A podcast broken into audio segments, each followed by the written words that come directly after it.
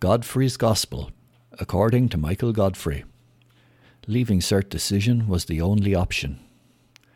It was bound to happen, and if we are truthful, we also quietly expected it. The cancellation of this year's Leaving Cert exam was always on the cards after lockdown was extended.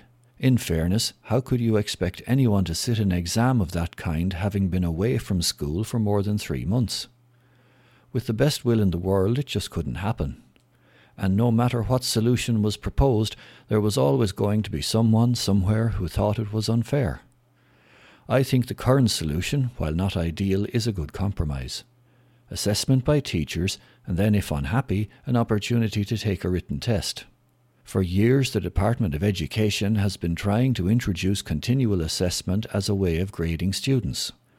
For far too long, everyone has accepted that a big test is not the best way to gauge a student's capabilities.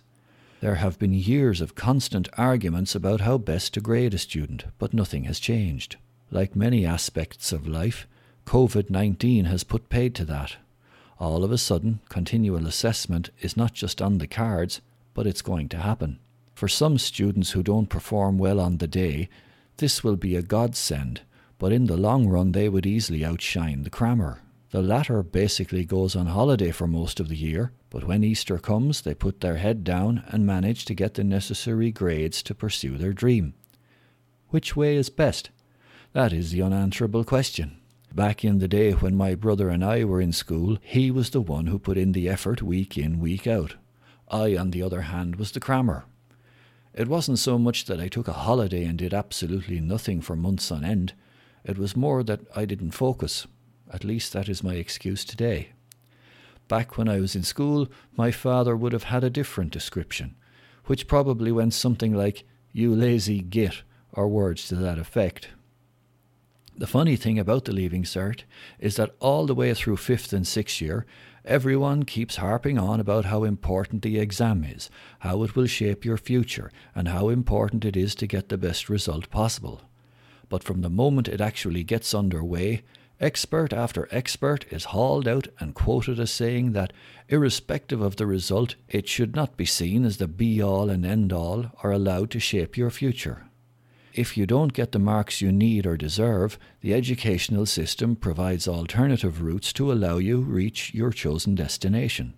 Confusing, isn't it? But also very true. And the same will apply this year.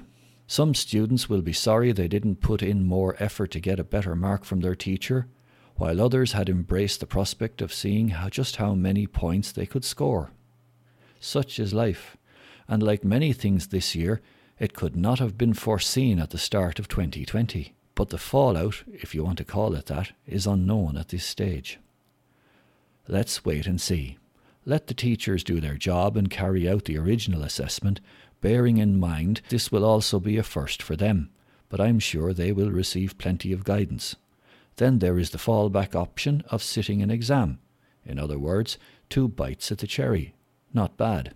But even with the passing of several decades, the thoughts of doing the Leaving Cert exam still turn my stomach.